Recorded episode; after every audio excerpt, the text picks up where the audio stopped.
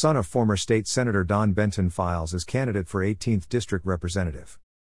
Brad Benton says he will bring youthful energy to state house race.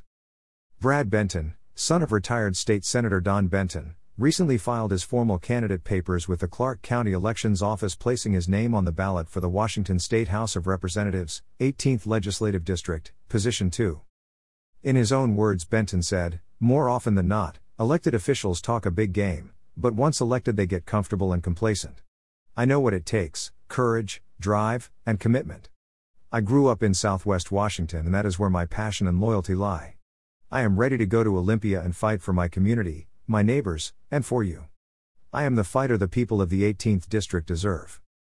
Benton promises he will never vote for a tax increase.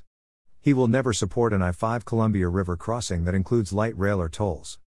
He will protect parents' rights to transparency in school curriculum and always support the law enforcement community. From his father, Benton says he learned how to be a true servant of the people and that he knows what it takes to be an effective legislator and how to get things done for the people of his district.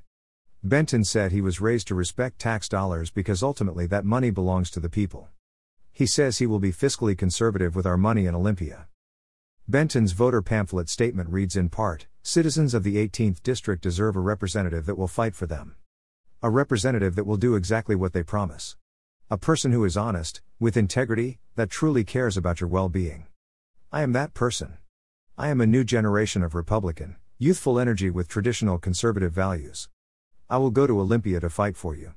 I will fight for lower taxes, parental rights, and your personal property rights. My only goal is to serve the people of the eighteenth District. I humbly ask for your vote so that I can start fighting for you." The Benton campaign can be reached via email, brad at benton for rep dot com, or the website, benton for rep dot com, or by phone at three six zero, nine zero four, four four five four.